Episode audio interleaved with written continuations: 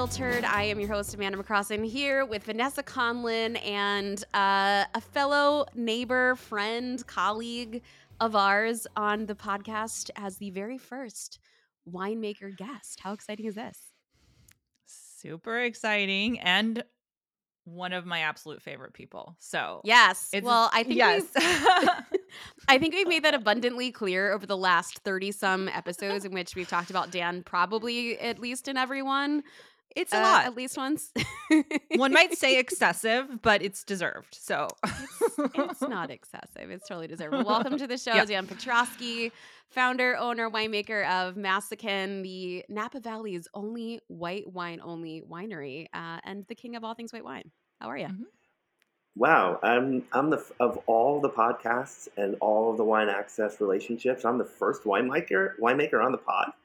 Yes, we've, That's we've actually sort of made a, an intentional decision uh, to not bring winemakers on at the, at this current moment. Uh, so we could talk to some other people, but you know, I think given the the what we're going to be talking about in this episode, it made Yeah. sense to have a winemaker on, and given the fact that you've been such a an important cast member unknowingly during the course of this podcast, it made extra sense to have it be you. So congratulations.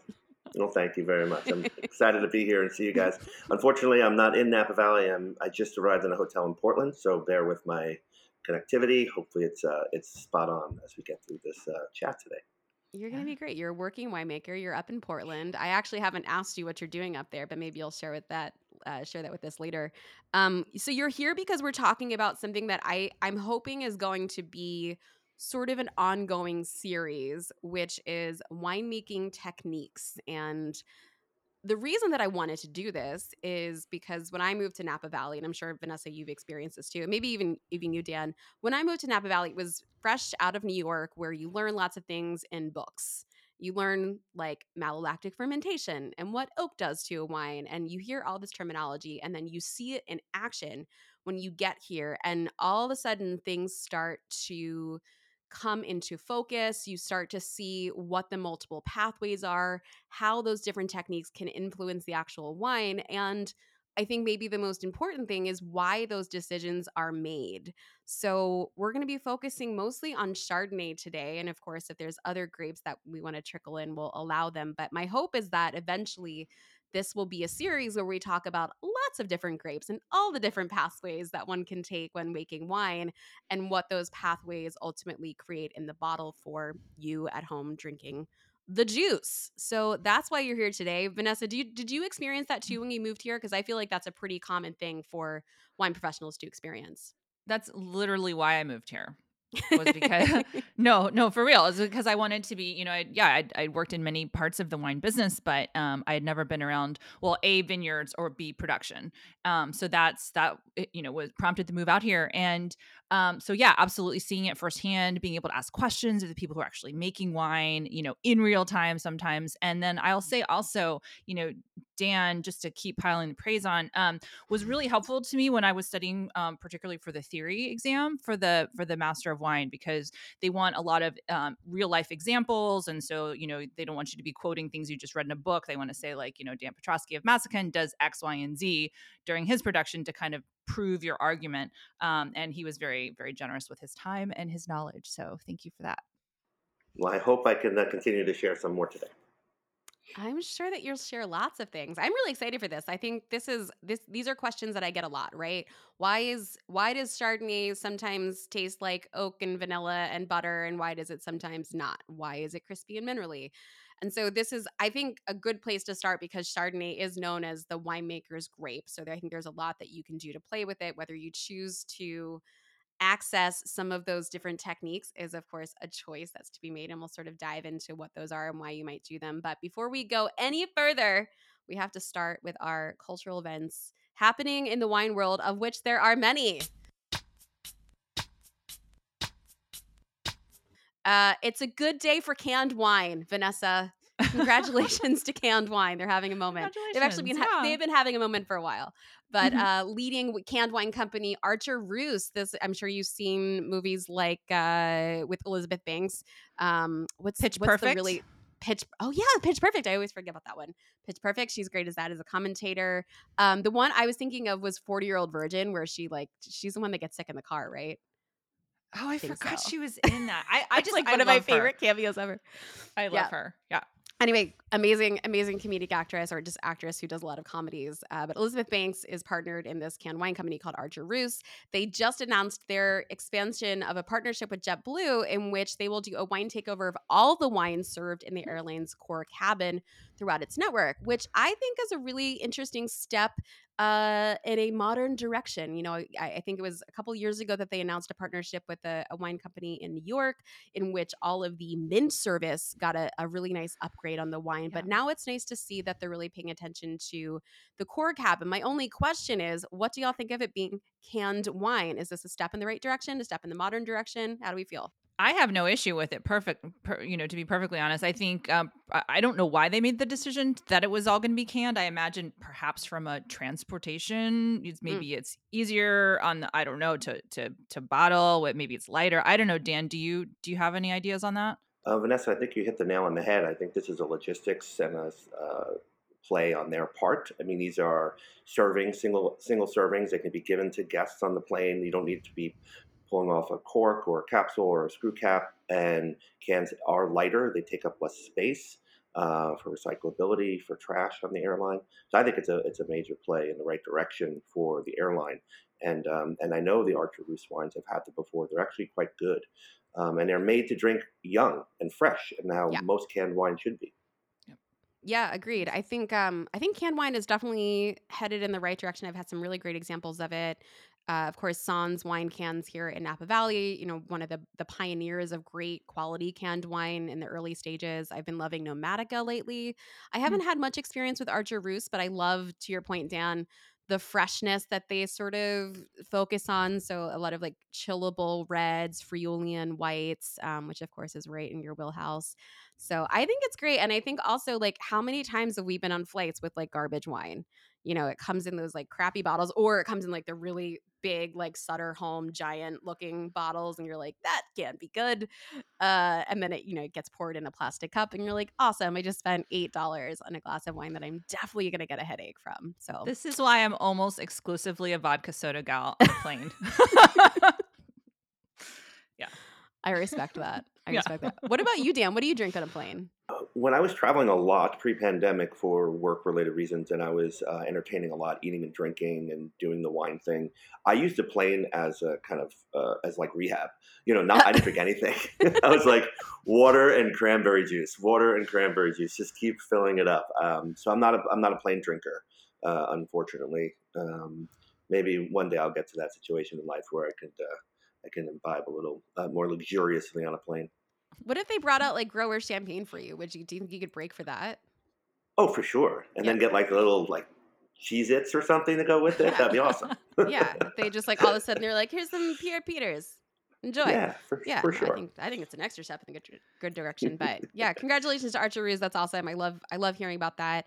Um, I love anything that gets wine into people's glasses or mouths or whatever. So well done, y'all. Um, let's move on to something that I think Vanessa you could probably speak to, which is the Michelin Guide and wine access. What is happening here? Because every time I I open my Instagram, there's like more food porn and wine porn and like famous people dining.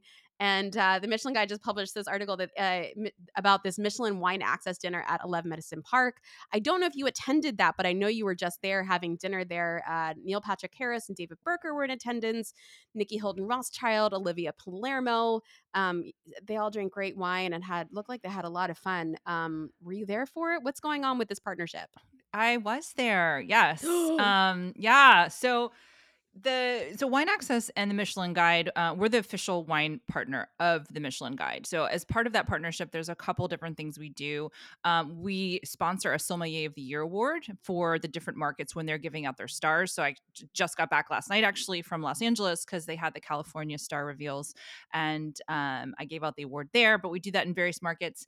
Um, but we also have um, a, a club or a subscription that we do where it's five shipments a year four bottles each shipment focuses on a different Michelin restaurant. I, I am frankly and obviously I'm very close to it, so uh, but I think it's the coolest thing ever. I don't think there's anything else like this out there where you know you'll get four bottles shipped to you that kind of showcases the ethos of that wine director. You know, Wine Access sources them and facilitates all the shipments and all that.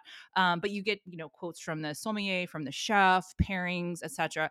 And our most recent shipment was in collaboration with Eleven Madison Park, which was especially cool to put together because they're all plant based now. You know, um, Right.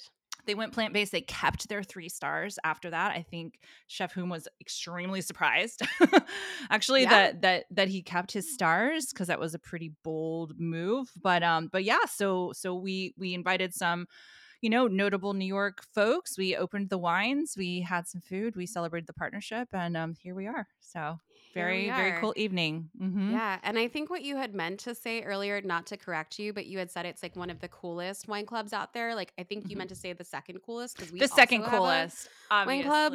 Yeah, I just wanted to clarify that for everyone Good, listening. good, good point, Amanda. Thanks for that. Yeah. No, the Michelin Guide Wine Club is very cool. Uh, I, I actually remember when you guys announced it like a little over a year ago, and I Mhm. I I was pumped about that because it's been some great. You guys have done some great partnerships, um, and you know, frankly, I feel like you know to some degree I've been the beneficiary of said partnership because I've gotten to go to some of these Yes. yes. dinners. And I can't reveal what the next uh, partner restaurant will be, but I will say that it's one that has made a lot of news very recently, and we're very excited about it. So to be, Ooh, to be continued, but just couldn't just be more thrilled. the dangling the treat the treats in the oven. I love it. Yeah. It's good. All right. I look forward to it. Um that's very cool. And I love Madison Park. If, if any of you are not familiar with it, three Michelin starred restaurant in New York City. Dan, I assume you've been before, right? Yeah, I was uh, had the good fortune of eating there, not in early 2020, um, but I haven't seen it. I haven't been there with. Uh, it was that when the, it wasn't plant based. Maybe it was 2019 at the time. Yeah. But a phenomenal, phenomenal. Massican is uh, on the list there. Yeah, yeah, Yeah. No, I'm very, uh, very honored. Very honored. Massican's on a lot of lists. Just. Yes. That's true. But we call it, you know, affectionately call it sombait, right? I think I actually, I think I actually had that in my TikTok video that went ultra viral uh, a couple months ago. Um, yeah, 11, 11 Madison Park. Uh, that is the restaurant that that got away from me. Uh, the story that I always like to tell is a few years ago, I went on this crazy three tr- three week adventure trying to go to as many of the world's 50 best restaurants as as I could. And I the very final stop was supposed to be 11 Madison Park, and of course, you pay in advance for these reservations, Mhm. right? And so we had gone to everywhere into Blue Stone Barns. We went to Le Bernardin. We had been down in Lima. We had been in Mexico City. And final stop, 11 Madison Park, right? Very exciting. And that afternoon, uh, my boyfriend came out of the bathroom and he said, I, I'm not feeling great. And I was like, What do you mean you're not feeling great? And he's like, I'm not feeling great. And I was like, Great. Like, you need a cough drop or like, not great. Like, I got to cancel. And he's like, Yeah, I'm not going to make it. so, like, out of Oh. solidarity, I was like, all right, we'll call some friends in New York. They can take the reservation. We'll get there. We'll get back there eventually. Yes, and of course, like that year, they had gotten number one on World's 50 Best. And, you know, of course, got their three stars and then the pandemic and then they went plant based. I was like, ugh, someday it'll happen. But it was, it's the restaurant that got away from me. Eventually, I'll get back there. Maybe, maybe courtesy of Wine Access. Who knows? Mm, we should go Um, together. we should go together. Let's all three do a field trip to 11 Madison Park. I think it'd be great. Um, all right. I think uh let's let's talk about one more. You want to talk about fake wine? Let's talk about fake wine. Sure. Fake wine's always a fun topic. Uh fake Mhm. wine, 40,000 fake Lafite and Penfolds bottles wines uncovered in Fujian, the coastal province in southern China. Uh, this is the this was one of the biggest fake wine busts in history. Uh, a police raid with a value worth over 1.56 million dollars. Wow. Uh, first of all, are you familiar with like you know? I'm sure you're both familiar with the the whole fake wine in China thing, right? Yes. I I just want to know like what was actually in the bottle. I oh my god, I had the same question. I Yeah, had the exact right? same. I was like, what did they put in it? That's a lot of wine. That's a lot of Where did you get it? Yeah, and then you have to wonder too, like, were they worried that if people opened it, that that they would be found out? So were they trying to make it like at least good quality in the bottle, or did they think people were just going to buy it as a showpiece and not open it? I have I have a lot of questions to be honest. I have so many questions, and I think like if one of my favorite accounts to follow if you're not following it is fake wine in china on instagram. It's Oh, aggregated not. photos from this like fake wine in china wechat. It's so good. So if you want to see what any of these bottles look like which by the way we're not talking about like rudy Kurniawan level fraud like we're talking about really bad fraud wines. Like like they kind of take like a resembling DRC logo or like Penfolds logo and they put like these crazy things in the bottles but Mm. like I mean, it definitely doesn't look real. Like they're not And, doing like, it. Like they're not fooling me or you. And miss they misspell the name of the winery, right? Yes. Often. Yes. Yeah. yes, no, it's good. It's a good account to follow. Um, one that I've I've had a lot of fun kind of like poking around at. But Hmm. I had the same question. I wanted to know what was inside the wines. The crazy part is like these are being sold in stores, right? This isn't like some underground like black market. Like they actually go out into distribution and go to stores.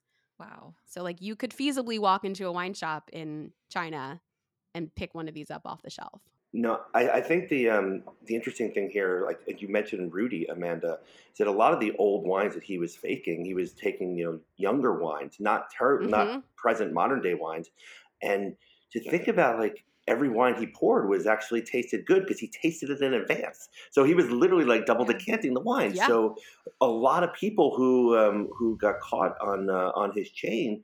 They thought these the wines in their cellar were fantastic. Like their sixty one their 61 Bordeaux tasted like 1990 Cabernet from Napa. You know, it's like, wow, this is amazing. This Um, AG better than so- Kim Kardashian. This is great. is. So I, I- I do think that there's a lot of people who uh, who don't understand that like real old wine and how a lot of old wine kind of goes down a pathway of of Yeah. not tasting great all the time.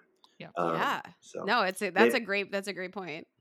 and Lafite's not. I mean, Lafite's not an everyday person to drinking wine. So you add a little bit of fruit to that, a little bit of you know pick me up, and I think that's uh you know I could see you know a million dollars worth of juicy Lafite being sold in the marketplace. Totally. No, I, I I think that's I I never thought about it that way, but yes, I mean, I don't know if they're trying to sell current vintage or old vintage or like what the heck's happening, but either way, uh the the wine is off the shelves. I do want to know what happens to these bottles. I've heard that they get destroyed, but like I would also like to see that process. So if a TikTok video could be made watching the destruction of 40,000 bottles of wine, I would also like to see that, which feels like a giant waste to me, but who knows if the wine was good in the first place. We're going to wrap it up on cultural events there unless unless we want to just mention really quick that Spring Mountain Vineyards is potentially going to be sold and this has been in the works for like a very long time. When I say in the works, like this is an interesting article that I encourage you to read on your own and to dive into on your own if you're at all into finance because this is a classic like loan to own situation where like they got massively over leveraged. Um, you know, I think in part because of the fires, uh, they had like $35 million worth of damage that happened. They were significantly impacted in the 2020 fires. They had just done major ramp, major replants. Um, so it's kind of a bummer, but I, Stan, have you been to that property? And I'm sure Vanessa, you have. to your point, I think this was. I, I remember. I think I heard about this property being up for sale. Like feels like five years ago at least. It feels like people have been talking about this for a long, long time. But but yeah, Yes. I I read that same article, and to your point, it's really it's yeah. There's a lot of. it's a very financial article, and it shows a lot of kind of behind the scenes what things cost and how these things happen in in the wine business. Yeah, of course. I mean, it's one of the iconic wineries of Napa Valley. I mean, uh, Mhm. for flavor, for style, for Spring Mountain in general, kind of almost Mhm. put it on a put Spring Mountain on the map by itself. Uh, the the appellation of Spring Mountain, but um, and they also they also have uh, they had their own Chardonnay clone as we kind of transition into this next conversation. Um, They were Oh. famous for yeah, like they're didn't know just that. like Stony Hill. Yeah, everyone kind of took uh, everyone took the Wente, you know, the Wente Chardonnay clones, and and Dr. Harold Olmo did a lot of work to kind of clean them up to get rid of Mm. those quote unquote those little shot berries that we'll talk about, and um, and it's kind of just that's how Chardonnay kind of populated in the '60s throughout the Napa Valley and Sonoma County was uh, you know cleaning up all the all the kind of disease that, that uh, the original Wente clones had. But uh, but yeah, Spring Mountain was one of them. Um, early days of uh, uh, of Chardonnay, really great wines. if you can Interesting. find them. I did not know that. Dan Petroski, didn't either. bringing the knowledge. Not why that he's here. Not that I'm surprised. All right. Speaking of knowledge, uh, if you are enjoying all the knowledge that we are giving to you on a bi weekly basis, whether here on the listening format or on YouTube, which is, by the way, where we put all of the video content. Uh, please do a favor, do us a favor and like, subscribe, review this podcast. Reviews are wonderful and they really help other people to find this podcast. And sometimes we re- we read the reviews because we love them so much. So this week's review is from Live Empowered, who said, "Love this podcast. Amanda and Vanessa!" Exclamation point! Amanda and Vanessa are the best hosts and so much fun to listen to. Well, thank you so much. We are so appreciative of that. It it really means a lot that you not only take the time to listen to this podcast, but also that you took the time to review. So we really appreciate that. Um, as I mentioned, this this podcast is available in full video format on YouTube. We have our very own channel, and I also put a lot of content out on Instagram. So if you want to hang out with us there, we put some fun clips up, some things that we mention. Um, you know, we talk about a lot of stuff in this podcast, so I put a lot of stuff up on the Instagram. The Wine Club as well. If you're not joined into the Wine Access Unfiltered Wine Club, we have so much fun, Vanessa, Vanessa and I, on our Slack channel and tasting, trying to figure out what we're going to do for each episode and for the these these shipments that come out every two months. So it's four bottles you can join, and then one bottle from each episode will be featured in your shipment. So all the links are in the description below. I encourage you to join. We're having a lot of fun. And the wines honestly just keep getting better, and I'm very excited for the one that we have today. So without any further ado, let's jump into the winemaking techniques, focusing on Chardonnay in three, two, one. Let's go. the wine club wine, if you are in the wine club and want to join us, is what I'm going to refer to as a VC special. This is the Grand Sonnerie Chardonnay. Uh, actually, before we get in, Vanessa, since this is like your baby, this is a this is an extra VC special because this is not only a wine that you found, but this is like a wine that you sort of collaborated on, right? Yeah, yeah. So this is a collaboration with Luc Morlet, uh, winemaker. You may know him from his own wines, uh, but also of uh, Peter Michael. Um, and yes, yeah, so we worked on this. Um, Grand Sonnerie. This this label has a couple different bottlings underneath it. We have a Napa Cab, we have a um, a St. Helena, and an Oakville, and then we added the Chardonnay, which is from Coombsville. So he knew of this site. Uh, he found the site, uh, and um, we tasted some wines that had been made from it and then decided it would be really great to add this to the, to the lineup. So, pretty small production, but it is in the shipment, as you mentioned, Amanda. And Grand Sonnerie, just to take a moment, you sort of held up the bottle um, to show, but it, um, it's actually a watchmaking term. So, hmm. it's it's that has to do with like the sound and the striking and it's very rare and hard to achieve so to achieve a grand sonnerie is sort of the ultimate sign of like a um, master watchmaker in the industry. So we th- and we thought it'd be a great kind of collaboration with Luc because of course he's a quite accomplished winemaker. So there you go. Yeah, he's done some things. Uh awesome. I actually I'm loving this already. This is like this first of all, it's at the perfect temperature, as we've talked about before with Chardonnay, and especially a fuller bodied, slightly more rich style of Chardonnay, mm-hmm. which this is um, not serving it too cold, really allowing some of those textural elements to kind of come through. I've got this in a burgundy glass right now. Uh, so that is the ideal glass whenever you're drinking Chardonnay, burgundy glass. But I don't think any of us have the same style of glass because I think Dan, nope. uh, you've got a you got a fun tumbler in front of you. Is that what's happening? This is my my hotel glassware. Um, no, but I was super excited when I found out this wine would be tasting this wine today because uh, I too um, am inspired by Luc. I mean, Luc is uh, he's been a, a Napa Valley icon, a legend in winemaking, and he, you know, I when I drink this wine, when I smell this wine, I could just see his little, you know, smiling face. You know, it's just like Luc, um, and that just that's that just brings me pure.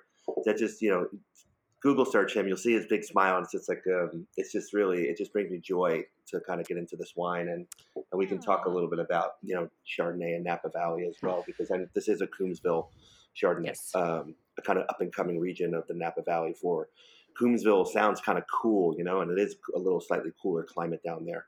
Yeah. Well, let's talk about Chardonnay as a grape because you know all, obviously all three of us have experience with Chardonnay, which can be made into anything from a still wine, which is what we're having today, dessert wine. Uh, I mean, I've, I've, definitely had some late harvest Chardonnays that still have a little bit of residual sugar, and of course, Vanessa's favorite, my favorite. I'm sure Dan's favorite to some degree, champagne or sparkling wine. So Chardonnay can be turned mm-hmm. into a multitude of different beverages that are not just still wines. Uh, and I think we should just open with not all Chardonnay is oaky and buttery.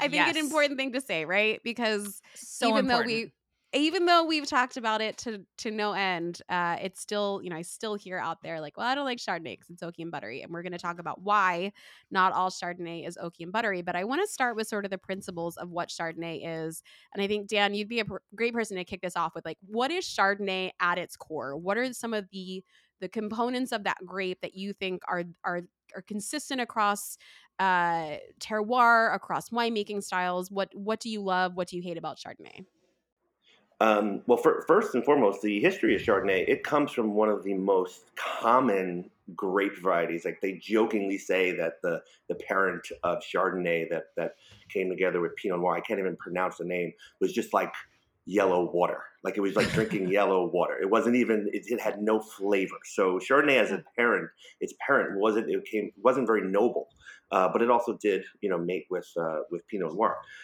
but um, but Chardonnay, and, this is a this is not only a Chardonnay conversation, in my opinion, when you talk about the, the DNA, the characteristic of a, of uh, a white grape. Mhm. Um, I think about Sauvignon Blanc. I think about Chardonnay. I think about like their soul, and I think of their um, their their their throughput as a finished wine is all in the juice. Hmm. So you're, when you're dealing with um, when you're dealing with terroir, you're dealing with the soil, and you're dealing with the climatic conditions. Well, a lot of the climatic conditions have to impact the, the, the formation of the skins and the coloring of the skins in red wine. So when you're dealing with a white wine grape, a thin-skinned white wine grape, you're not really bringing in the climatic conditions so much. You're actually absorbing the, the soils. So there, so the 50% of your finished wine is usually the pure DNA of, of the grape variety, so Chardonnay DNA, and then then the soil the Mm. soil terroir that brings in you know stuff, and then there's also then you got to add the Yogi Berra, you know, the extra ten percent for uh, for the style of the winemaker making choices based on their regionality. So I think about Chardonnay. I, I agree with you. I love it because it can do so many things at a high production side. It can become juicy and flavorful and and still retains acidity, but maybe not get to the uh, kind of the, the premier cru or the, the level of Luc's wine that we're drinking with style and richness and luxury. Um, and that's where it became really important in sparkling winemaking. And that's why Napa Valley is full of sparkling wineries. We have from Schramsberg to Mumm to Chandon to uh, Domaine Carneros. And that's the majority of the Chardonnay production today coming out of uh, Napa and Napa Carneros is because of those sparkling wine productions. Because they also started back, you know, I can get on a tangent here with history, but but the historical the historical basis of the farmers in, in California were yield. It wasn't about quality. It was about we want six, eight tons an acre, and Right. Chardonnay at that level is a different grape than Chardonnay at maybe at you know at that what we're seeing in Chablis and the bottling that we're going to taste, and also the Grand Chenier, where the yields could be two to three tons an acre, and you can see it, and that alone is how the plant reacts with six tons an acre versus how the plant reacts with two tons an acre is very different. It'll take the same grape in two different years and make it go in two different directions stylistically. So Chardonnay is a it's a it's it, it, it's I can't just sum up your question, Amanda, with a simple answer because it is one of the most complex, and that's why one of the most uh, increasingly um, you know enjoyed grape varieties and planted all over the world. Yeah. Well, and I, I I think that like sort of sets us off into the path that I want to go on, which is what are these paths that you can take, right? So you're a winemaker here in Napa Valley. You focus solely on white wine right now, and Chardonnay is one of those grapes. So when you start the process of making a Chardonnay, and you can make a Chardonnay that's very lean and crispy and minerally, you can make a Chardonnay that's very rich and round and elegant. At what point in your journey do you make that decision? Is it early? Is it late? And walk me through the steps of how you might approach going down whatever path you do decide to choose. When I first started working with Chardonnay um, for my brand Massican in 2009, I used Chardonnay as almost like glue, almost like filler. I used Hmm. to always I used to always joke that Because you were Um, blending it. I was blending it. I was Okay. blending it with uh, my Annia wine, which is has historically been a, a blend of Tokai, Friulano, Ribolla Gialla, and Chardonnay. I used to say that Tokai Friulano was the roof of it's the high toned aromatics of the wine, Ribolla Gialla was the floor. It was kind of that kind of earthy, savory part of the wine, and Chardonnay was the window dressing. It actually pulled it all. It pulled the house together because I needed a, I needed something that was familiar to the American palate to kind of come through and say, okay, when, and Chardonnay can be that beautiful blender and be this commoner, but also just fill in all the details of uh, of the painting. Um, and that's kind of how I used Chardonnay early on. And um, I happened to be using a Carneros vineyard um, planted by Larry Hyde, very famous vineyard in Napa. And I, at, after years of doing that, I finally, you know, got the guts to ask them if I could make a, a single vineyard designation of their Chardonnay because I started to enjoy the the the representation of wine that was coming into the Massican portfolio, which was this Carneros, little bit higher yielding, little bit kind of more citrus side, more stone fruit side than you would get um, on a lower yielding, kind of richer, more um, tropical uh, version of it. And uh, and they said yes, and then so I've been bottling a 100% Hyde Vineyard since 2014 in very very low quantities. Um, but it's a it's a wine that is very floral, very uh, orchard fruity, and a little bit of citrus as well. And that is because that vineyard does really well at five tons an acre. And people, winemakers don't like to talk about that. They want to talk about low yields and intensity of flavor and power and richness. Um, well, Hyde is uh, is the mother of all high yielding vineyards, just like To Kalon is if, um, from the red grape side. And so you're sort of letting that dictate the trajectory of your wine, or did you did you have a style of wine in mind even before that? Because you know we've got we've got two different styles of Chardonnay in front of us. One, you know, Chablis, minerally lean, crisp. Another one, you know, sort of the opposite side of that, which you know I think is amazing about Chardonnay that you can have a, a wide spectrum of different choices. But as a winemaker, I suspect that is a little bit overwhelming to some degree to sort of figure out what that grape wants to do. So when are you making that decision and how is that being informed? Yeah, I, I think a lot of it is uh, is a self consciousness at first because um, all winemakers in Napa and Sonoma, and that's who I can speak of because that's who you know my friend said is, we'll all like whenever we hear another winemaker say, "I'm making my Pinot Noir in the style of Burgundy," or my Chardonnay in the style of Chablis, or my Cabernet in the style of Bordeaux, we just all cringe. Even though yeah. those words have come out of our mouth so many fucking times, yeah. um, we still we still just cringe, right? And so we want to set our own path. And I think what what California does really well, and especially Carneros, where uh, and Coombsville is not very far from Carneros and, and, and Luc's wine. Um, what California does well is it provides this added sunshine that you know definitely the Burgundy that this kind of intercontinental um, kind of uh, Burgundy landscape you know, has a whole different set of uh, uh, of climatic conditions. But California does sunshine really well, even in its coolest parts, like the Sonoma Coast, even in Carneros, and even as we get down south into Santa Barbara County. So I truly love um, that we have this ability to be as more flexible than probably any other region in the world to how we want to bring Chardonnay to life for the style of our our own passion, but also the passion of our, our, our drinkers, people who who follow and buy our wines. So let's talk about that a little bit because I think I think climate and terroir is such an important part of this conversation. And you just mentioned California, you know, no no lack of sunshine, right? Like we're not dying for sunny days in July and August. Uh, so what happened like when you make that decision to pick right? Let's talk about the two different pathways like if you were to pick your chardonnay in august right? So on the earlier side you pick like let's say between august 15th and august 30th like i would you consider that on the early-ish side? Oh yes for sure. Okay so if you were to pick through through that period versus picking later into september what do those two pathways look like for chardonnay? What are some of the results of that picking decision well, California is interesting. Um, if you're a traditional Sonoma or just Pinot Noir and Chardonnay producer, Chardonnay always ripens after Pinot. Chardonnay will, will bud out earlier at times, but then have a longer hang time. Um, I've never picked as early as August, April, August 15th, but I've picked as early as August 20th. And uh, this past year, a lot of uh, a lot of my colleagues and peers picking on the earlier side.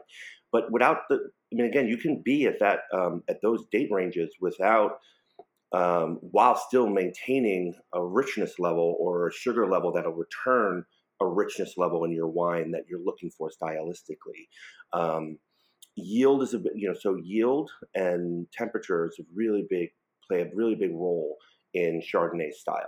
So um, that is something that is the, the larger the yield, the hotter the temperature, you can still maintain freshness. The larger the yield, the cooler the temperature, you you're making sparkling wine, basically. Um, you're making razor blades, and and then as you get lower yield, hotter temperatures, you're making a bigger, richer, bolder style. Chardonnay does really well holding on to its uh, holding on to its acidity, even as we convert the malic acid, which is a, you know a term that came up earlier, um, and we convert that to lactic acids.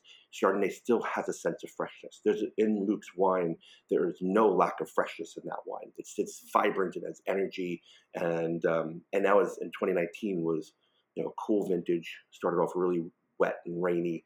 The vines had a lot of water, and that just allowed them to be very vigorous and then produce a lot of fruit but also a very warm summer to draw everything down. So it was like one of the perfect conditions for for a wine. So um, 2019 Chardonnays, this one in particular, really good. I agree with you about the freshness of the Grand Sonnerie. Um, even though there is, there's like when I was blind let's say i was blind tasting a flight of, of chardonnays or something you know there's something about that california sunshine where even if there's like really really high mouthwatering acidity there's almost like I, call it the california stuffing there's like a richness at the mid palate, right? That um at the at its core that uh, just kind of can't be replicated. But um, you know, you're talking about malic acid or or we're talking about malolactic fermentation.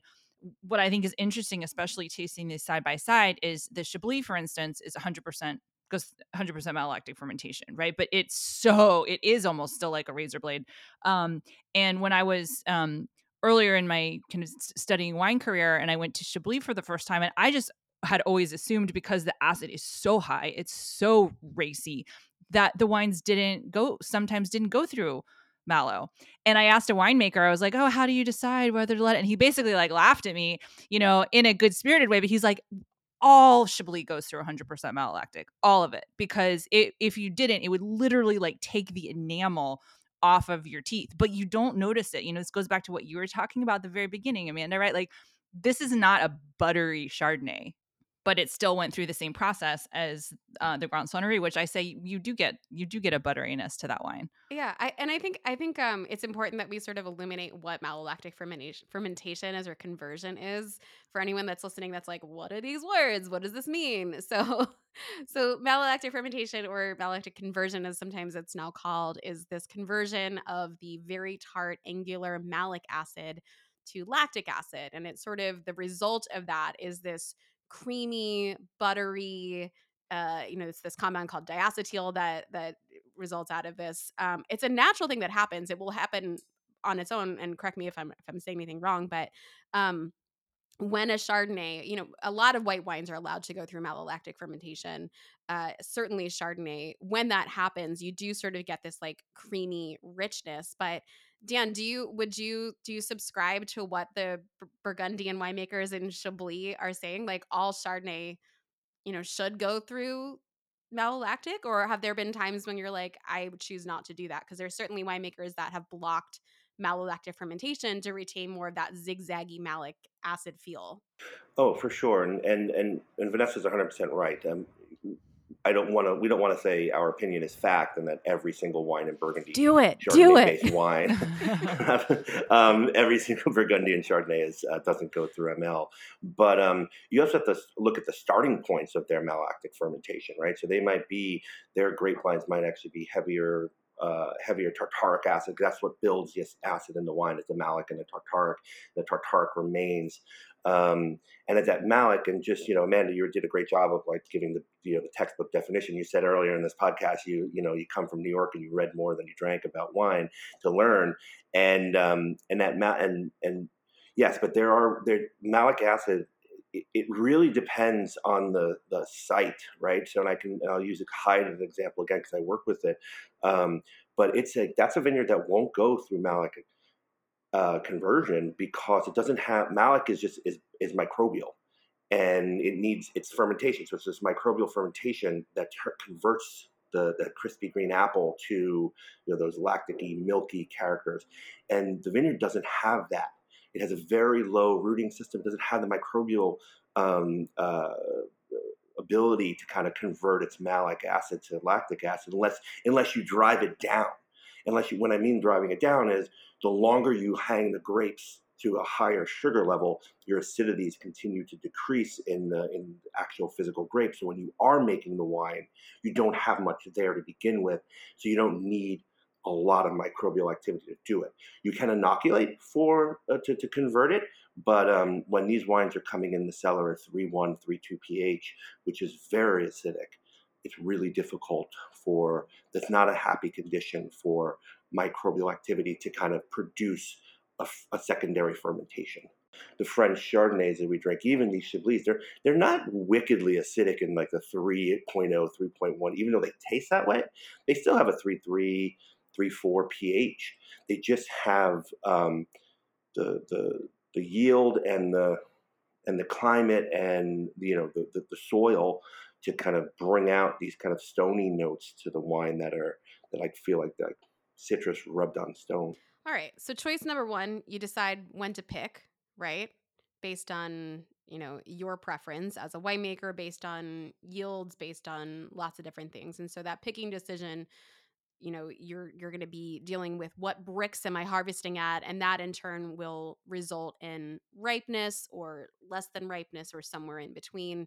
Uh the actual malolactic part of these things, that happens at what stage in the winemaking process, Dan? And are there decisions that you're making between picking and malo that are important, like pressing or some, something sulfuring, something else that happens in there? Malolactic fermentation is also commonly called secondary fermentation. So it happens after the primary alcohol conversion. So once you convert your your alcohol, your sugars to alcohol, then the microbial activity will happen. Alcohol will prevent some of the um, uh, secondary fermentation from having if you have a really high alcohol wine, um, because alcohol is kind of a, a it's very astringent um, and it's a preservative.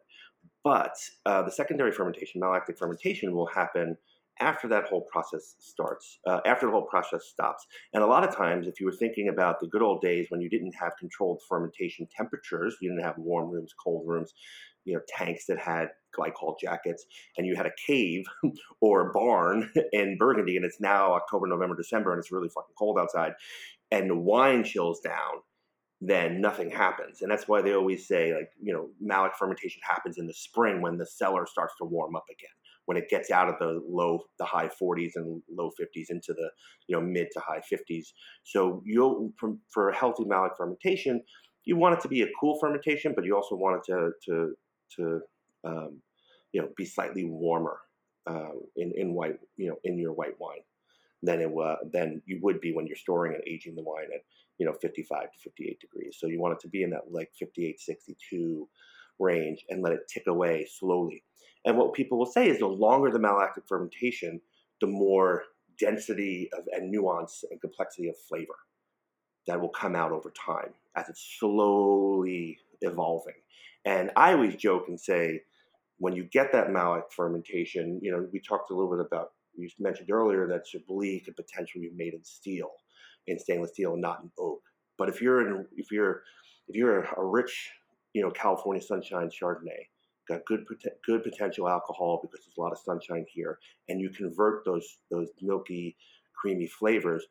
They extract alcohol's a solvent. It extracts the the the wood tones from the barrel, so it pulls in that woodiness, that toastiness, that char, and then you add you add in that kind of buttery, creamy, milky lactic acid, and that's like you know beautifully to- toasted bread and butter and it's like that's like the epitome and you then you add these wonderful fruit flavors on top of it from California Chardonnay, and you just have just a you know a mind blowing experience. We joke about it being too much, too rich, too too oaky and buttery and popcorny, but at the same time, you know, the number one selling wine in America is still Vintners Reserve, Kendall Jackson. You know, it's like their Chardonnay just kills it.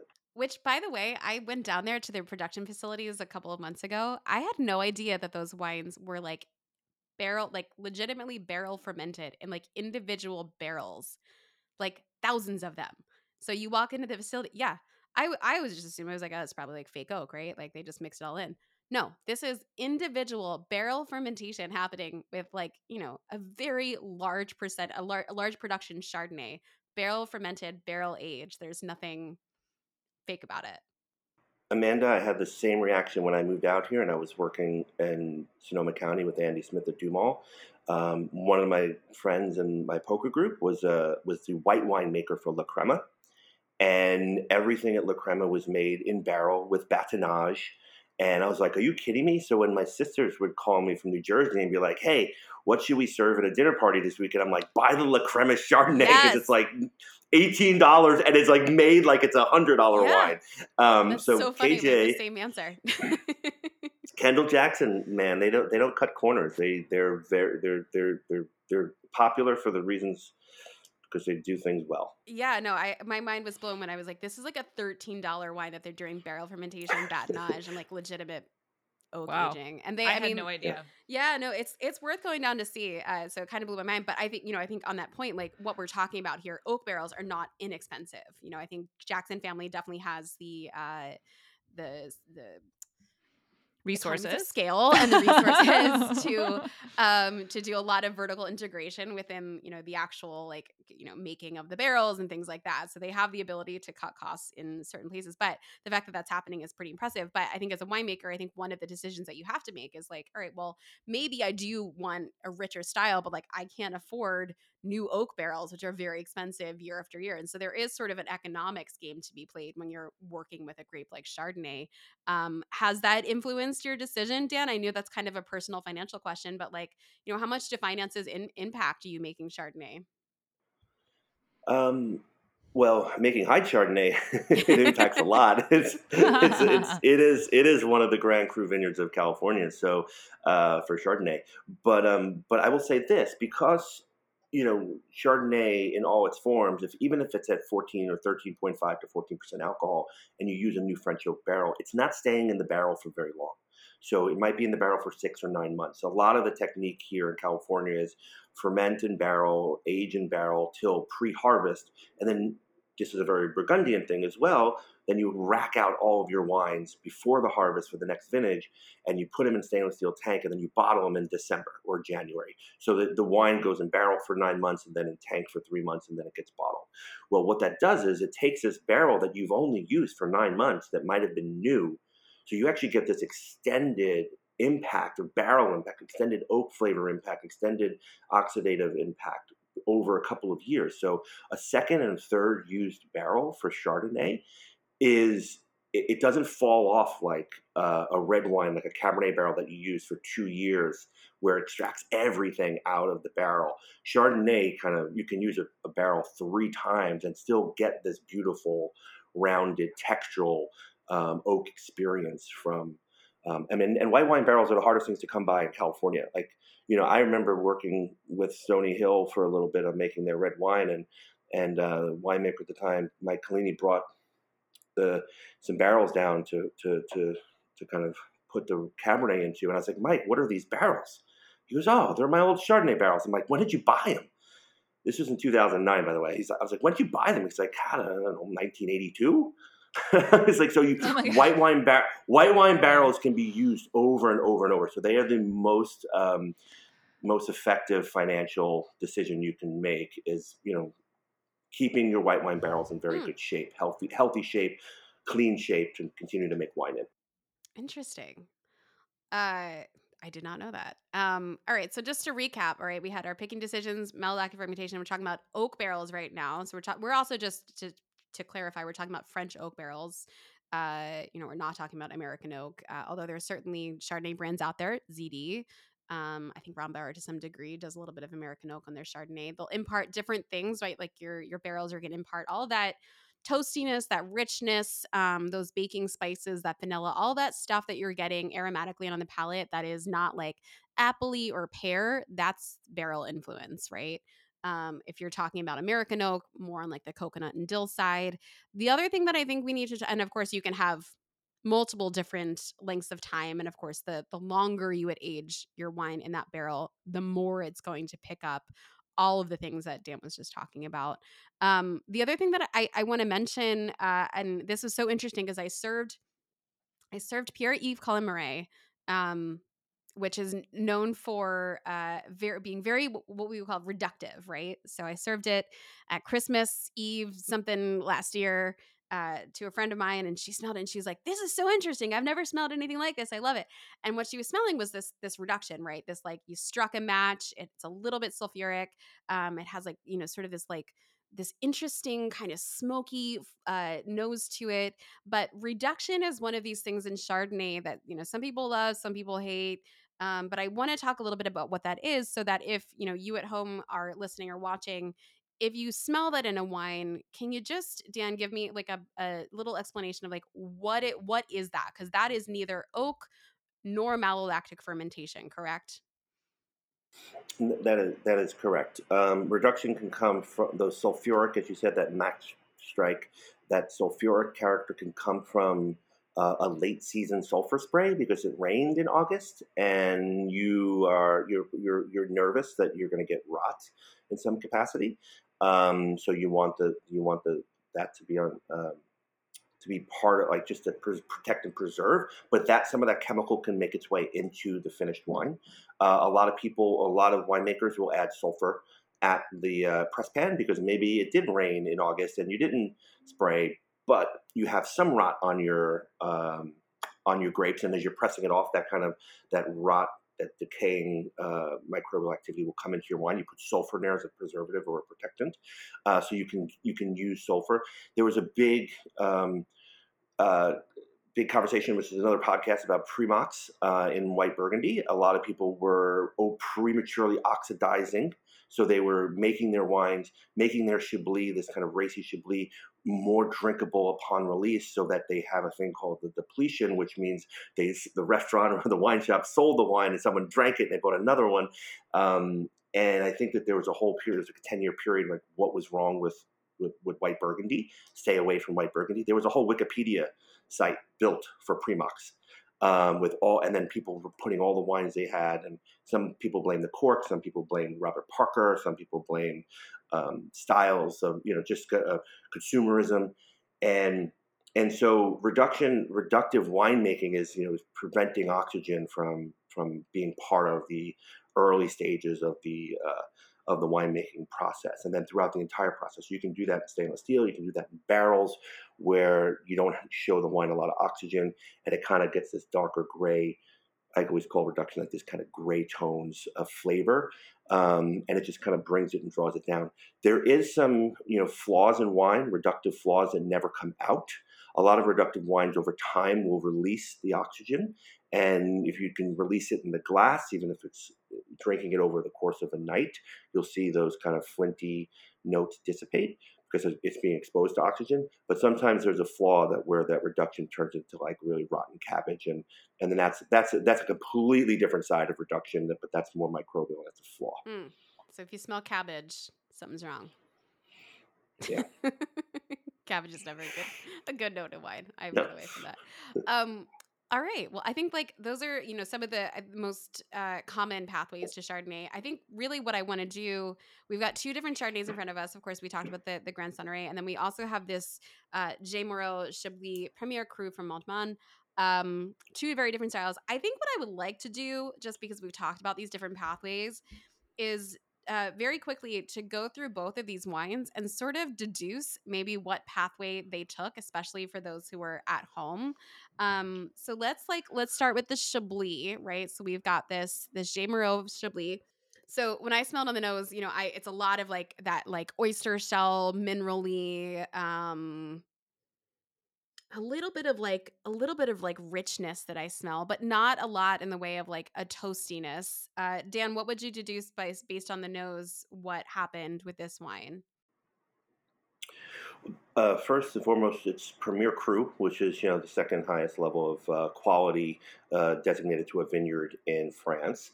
And knowing the vineyard site itself, um, I, I, I, smelled a lot of the same characteristics. I had a little bit of that reductive flintiness that we were talking about as well.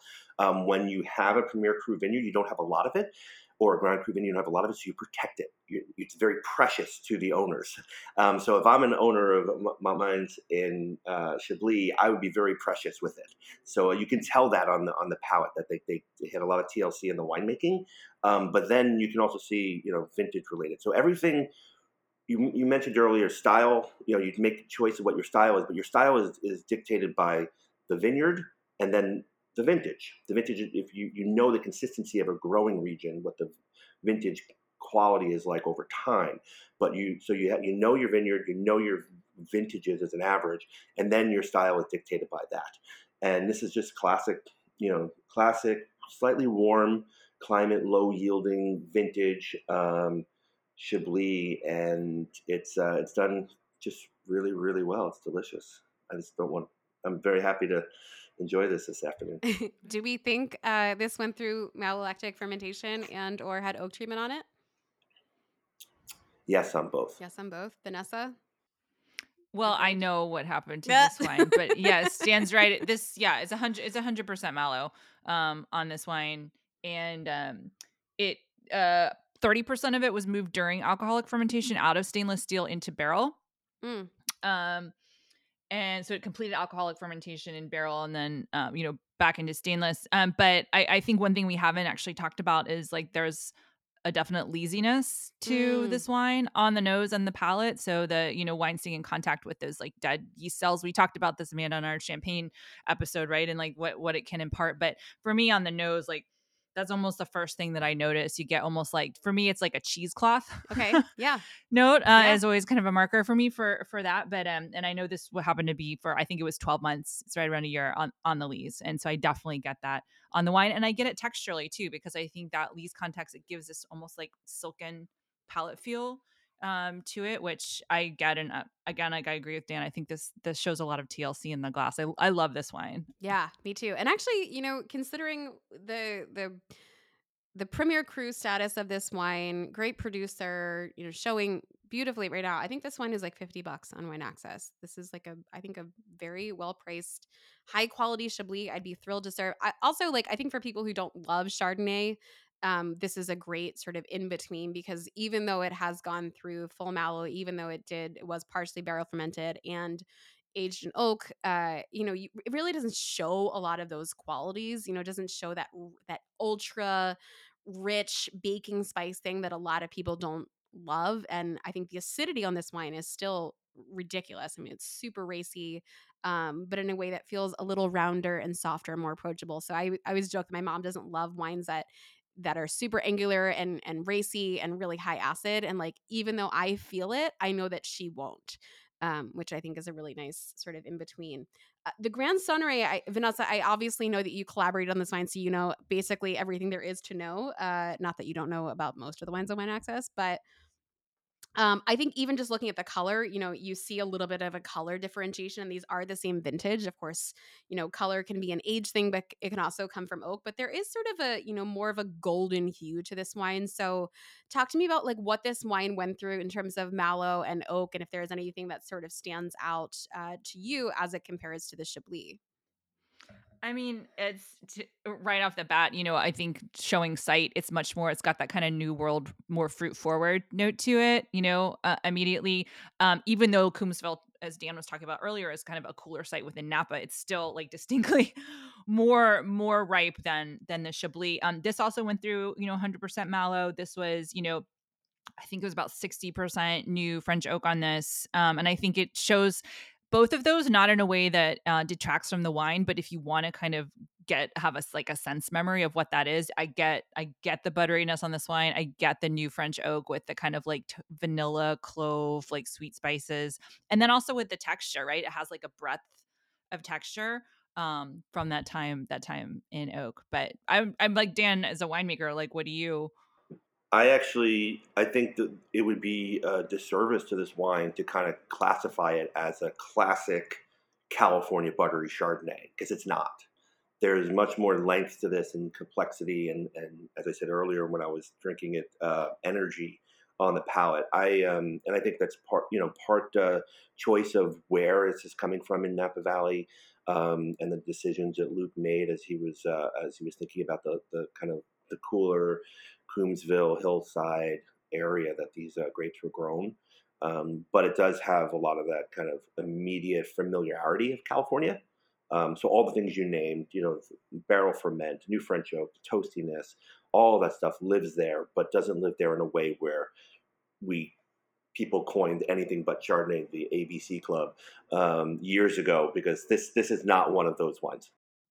No, I I love this wine, and I I I will say I'm a sucker for like a rich, unctuous Chardonnay. As much as I'm a, a fan of very racy, lean, bright, I think both styles are very legitimate. I enjoy them both for different reasons, but I I have to say that I I really love this wine. Like I I mean. Not this was in the wine club, so that we knew that I would like it. But even just tasting it now, I'm like, this is even next to the Chablis, the Premier Cru Chablis. I'm like, this is. I keep going back to this wine. it does have a really nice freshness to it you know um that Yeah. balance of that the california sunshine but my mouth is like really watering with this wine Yeah. um because of yeah great acidity Well, we've got a few questions from the audience that I want to wrap up with. Uh, the first one this is a, a challenging question, I think, for all three of us, which is how do you tell what style a Chardonnay, a wine is just by looking at the bottle? Any clues or things that you would suggest looking for if you're turning that bottle around or just looking at the front of it? Chardonnay is um, a grape style, a grape and a style of wine made that you have to do a little research in advance. Unfortunately, Yeah. it, or you might you might take a, a wrong turn somewhere. Yeah. And of course, if it says in the back that it's been aged in New French oak for a period of 24 months, I think, you know, pretty good indication that it's going to be an oaky or Chardonnay. Eh, of course, if it says went through malo, those are, you know, the things that, that we talked about that if they're, if they are on the label, which they sometimes are, not often are, those are things that you can take away. Vanessa, anything you want to add to that? Yeah, I would say just let's say specifically because I agree with you. It's like place can tell you a lot about it if they do go to the trouble of telling you what you know what happened in the winemaking. But for instance, in something like Chablis, you know, it's and you look at the quality level. So is it like, is it basic Chablis? Is it is it Premier Cru? Is it Grand Cru? You know, the amount of new oak that they would use would go up in terms of quality level. So just by looking at at that, you might have a bit of an indication as to what's in the in the bottle. Uh, next question. When it comes to winemaking, what's the difference between a $20 bottle of Chardonnay versus a $200 bottle? We kind of touched on this a little bit with our, with my economics question, but uh, Dan, maybe you want to weigh into this a little. Um, I think uh, Vanessa also mentioned the amount of oak that is going to be used in something like uh, of a village level white burgundy is going to be maybe 40 50 60 dollars a premier cru will be 50 60 70 dollars a grand cru will be 70 80 90 100 dollars just using examples not necessarily actual dollars but you'll you'll see that um, so um, I think scarcity is, uh, is is definitely part of it. Supply and supply and demand is going to be a big part of that. Winemaking Amanda, you mentioned earlier about Kendall Jackson and spending and having the scale to have the money to do the to make a fourteen dollar vintage reserve in barrel. That is um, that's rare. A lot of other fourteen dollar bottles of Chardonnay would probably be made in stainless steel, and you can and it's a volume. You know, for, for the audience to know, a, a tr- traditional barrique is 60 gallons. A stainless steel tank could be anything from 60 gallons to 600 gallons to 6,000 gallons. So you can understand the economies of scale there. So, um, but stylistically, I think is what the consumer question is probably going towards. It's probably going to be not much of a difference. I think the twenty dollar wine wants to be the two hundred, present itself as a two hundred dollar bottle of wine. So I think in a blind tasting side by side, you would have a hard time identifying unless you're really cluing in on the refinement and the precision and that TLC that we talked about in the Chablis. Um, you you probably see a very common stylistic parity there. Yeah. Yeah, I mean, I think I think site for sure. Like, obviously, quality of fruit plays a factor. Quality of oak, how much oak, and then scarcity. I think those are the three things that really set the difference between the twenty dollar bottle and the two hundred dollar bottle. Um, and very few Chardonnays are above that. So yeah, go ahead. tack on to something Dan was saying too uh, about like the twenty dollar bottle is probably trying to taste like the like the two hundred dollar bottle. Um, and but I think you know something um as wines sit in the glass, particularly as they warm up, they kind of start to show you what they, you know, what what they really are. And I'm not knocking twenty dollar bottles. Like we sell a lot of twenty dollar bottles of wine that I absolutely love and I buy and I drink myself. But I think like let's say for instance in a um, if there was like a flight of chardonnays on the tasting exam if i thought there was potentially burgundy or like in this flight, I would like wait. I would put them aside and let everything warm up because sometimes those ones that are made to like taste more expensive, like they'll show better right away, right? They show Yeah. f- kind of flashier and more forward, and you're like, oh, this is the high quality one. But if you kind of sit back and wait and let them all kind of warm up, the Mm. often the wines from the classic regions will come to you, but they make you wait for it. Yeah, I, I think that's a great point. Um, they can be a little bit more subtle and nuanced uh, on the higher end for sure. They're to your. I think that's a, an excellent, well stated point um, that I actually feel like I've never fully fleshed out before. But yeah, I will. I will. That's, it's it's similar, like an obvious. and not- it's like an obvious thing, but like I just never. Well, and yeah, and not to go down a rabbit hole, but like, you know, we did a whole episode on champagne. I mean, we already have, so I'm just gonna keep digging. Um, but it's the same thing I think a lot of times with like multi-vintage champagne versus vintage, whereas right off the bat, the multi-vintage shows better, right? Because it's Yes. meant to be enjoyed Yes. earlier. And the vintage will seem like, oh, it's kind of lean, it's not that expressive, whatever. But like you let it, let it warm up in the glass or like, Yeah, you know, breathe for a second and then it, it shows you what it is. This is why blind tastings are a little challenging sometimes, right? Even for consumers, right? Like Yeah. I, you know, I, I love seeing these like YouTube videos of like we tasted three people and they didn't know the difference between a three hundred dollar bottle and a thirty dollar bottle of wine. And there's like there's so many things involved with that video that like I can't, can't even dive into. But that's a great point. Like they don't always show the best right away. Like it's a this is a this is a long term thing that we're here for. Um, on that note, the how do I the last question is how do I know if my Chardonnay will age?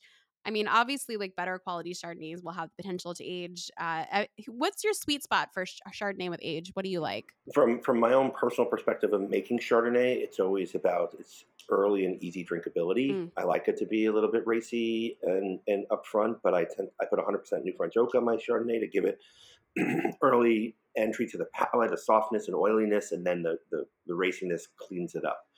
Um, but um, five seven years, I think, is for me. I think five to seven is like my sweet spot Mm. on all wine, um, except Massican. I think three. All white wine or all Um, wine? All wine. I mean, all wine. Ital- wait, I feel like you've drank like so many old Italians. I I love old Italians. They're my favorite people. They're my favorite wines. Um, but they the um, I actually am on such a bender on on young Nebbiolo because I think climate change has played such a such a game changing style.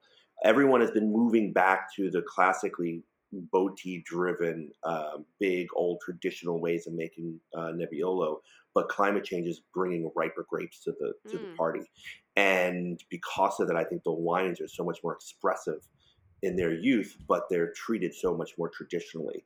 And Roberto Conterno at, at you know Giacomo Conterno is the number one example of this. So I like I, I think five to seven. My mind, my mind is blown right now. Five to seven years across the board. I'm gonna use that from now on. When people are like, "How long should I age my wine?" I'd be like, Dan Petroski says five to seven years. That's, that's the most he's willing to go. I just want to add one thing because you guys started the podcast saying this. You came to Napa Valley to learn more, to have access, um, to understand more about wine. And since this is a, a podcast about kind of digging in deeper about questions and, and commentary about how wine is made, especially Chardonnay, I uh, Vanessa, you brought up the concept of lees. And I don't think I don't think a lot of people understand what that is. Um, but it is uh, it is the as you said the dead yeast cells that uh, through batonnage and through osmosis of living in the barrel uh, Mhm. aging wine together it adds a lot of complexity and nuance um, there are two things i want to do when i rack my Hyde chardonnay in uh, february for bottling i want to capture some of those lees so you can taste them Mm. Spread the the reason for that is I I true I truly believe that you know from my counterparts in the Napa Valley and Sonoma County, I don't think we work the lees as Hmm. well as the French do. Mm, The French always are tasting the lees constantly, constantly, constantly tasting the lees. They're trying to understand how much lees are important to their winemaking style, to the finished wine, to the ageability of the wine, to the nuance, complexity. I don't think we do that enough. I don't know anyone in my friend set who talks about that. mm. Second, at the end of the French harvest every year, there's a thing, um, a very rustic rural thing in, uh, in in Burgundy called fondue vigneron. And what fondue vigneron is, they take the lees when they rack out of the stainless steel and bring it to barrel and to go through malic fermentation. They take the lees, they put it in a crock pot, and they Wow. use the, the lees as um, to to boil instead of cheeses. They do it. They do meats. So you're you're What? bubbling, simmering lees, and you put thin slices of meat into the into the the Chardonnay lees, and then you eat that on on toasted bread with some butter, and like that's like it's called fondue vigneron. It's a, it's Huh. celebratory thing at the end of every French uh, harvest in some households, not all households. Um, I, I learned that through Stéphane Vivier, from uh, who was born and raised in Dijon and and, uh, and worked in Burgundy, and obviously worked here in California as a, a- probably one of the best Chardonnay winemakers um, in in the region. I love so, Stéphane Vivier. but we Yes. so we did we did a lot of fondue vigneron after harvests uh, in the in the last. well, the give last us few a years. call next time. We'll do a we'll do a Yeah. like you know impromptu podcast or something, or not. We'll just eat and not include any of you. Uh, this has been a lot of fun, very informative. I feel like I learned a lot today. I drank some great wine. Uh, hopefully, you guys did too. And if that was the case, I encourage you once again to like, subscribe, review this podcast. Uh, send a little message to Dan Petroski, who you can find at Massican on Instagram. Uh, you can, of course, find his wines when they are available, even though they sell out all the time on Wine Access or on his website. Um, very difficult wines to get anymore, but I don't know. Maybe we'll have to encourage you to ramp up production. If you're not a member of the Wine Access Unfiltered Wine Club, please uh, consider joining us. It's a it's a really fun wine club, and of course, you get to listen and drink and watch with us as uh, as you consume all this wonderful content. So, thank you so much, Dan. It was great to see you virtually, even though like you're down the street from me normally. So, if this is the way that we need to catch up, by all means. Vanessa, as always, thank you. This is the Wine Access Unfiltered podcast produced by Chappie Cottrell, and we are your hosts, Vanessa Conlin and Amanda McCrossin. Thank you for listening and see you next time. Bye.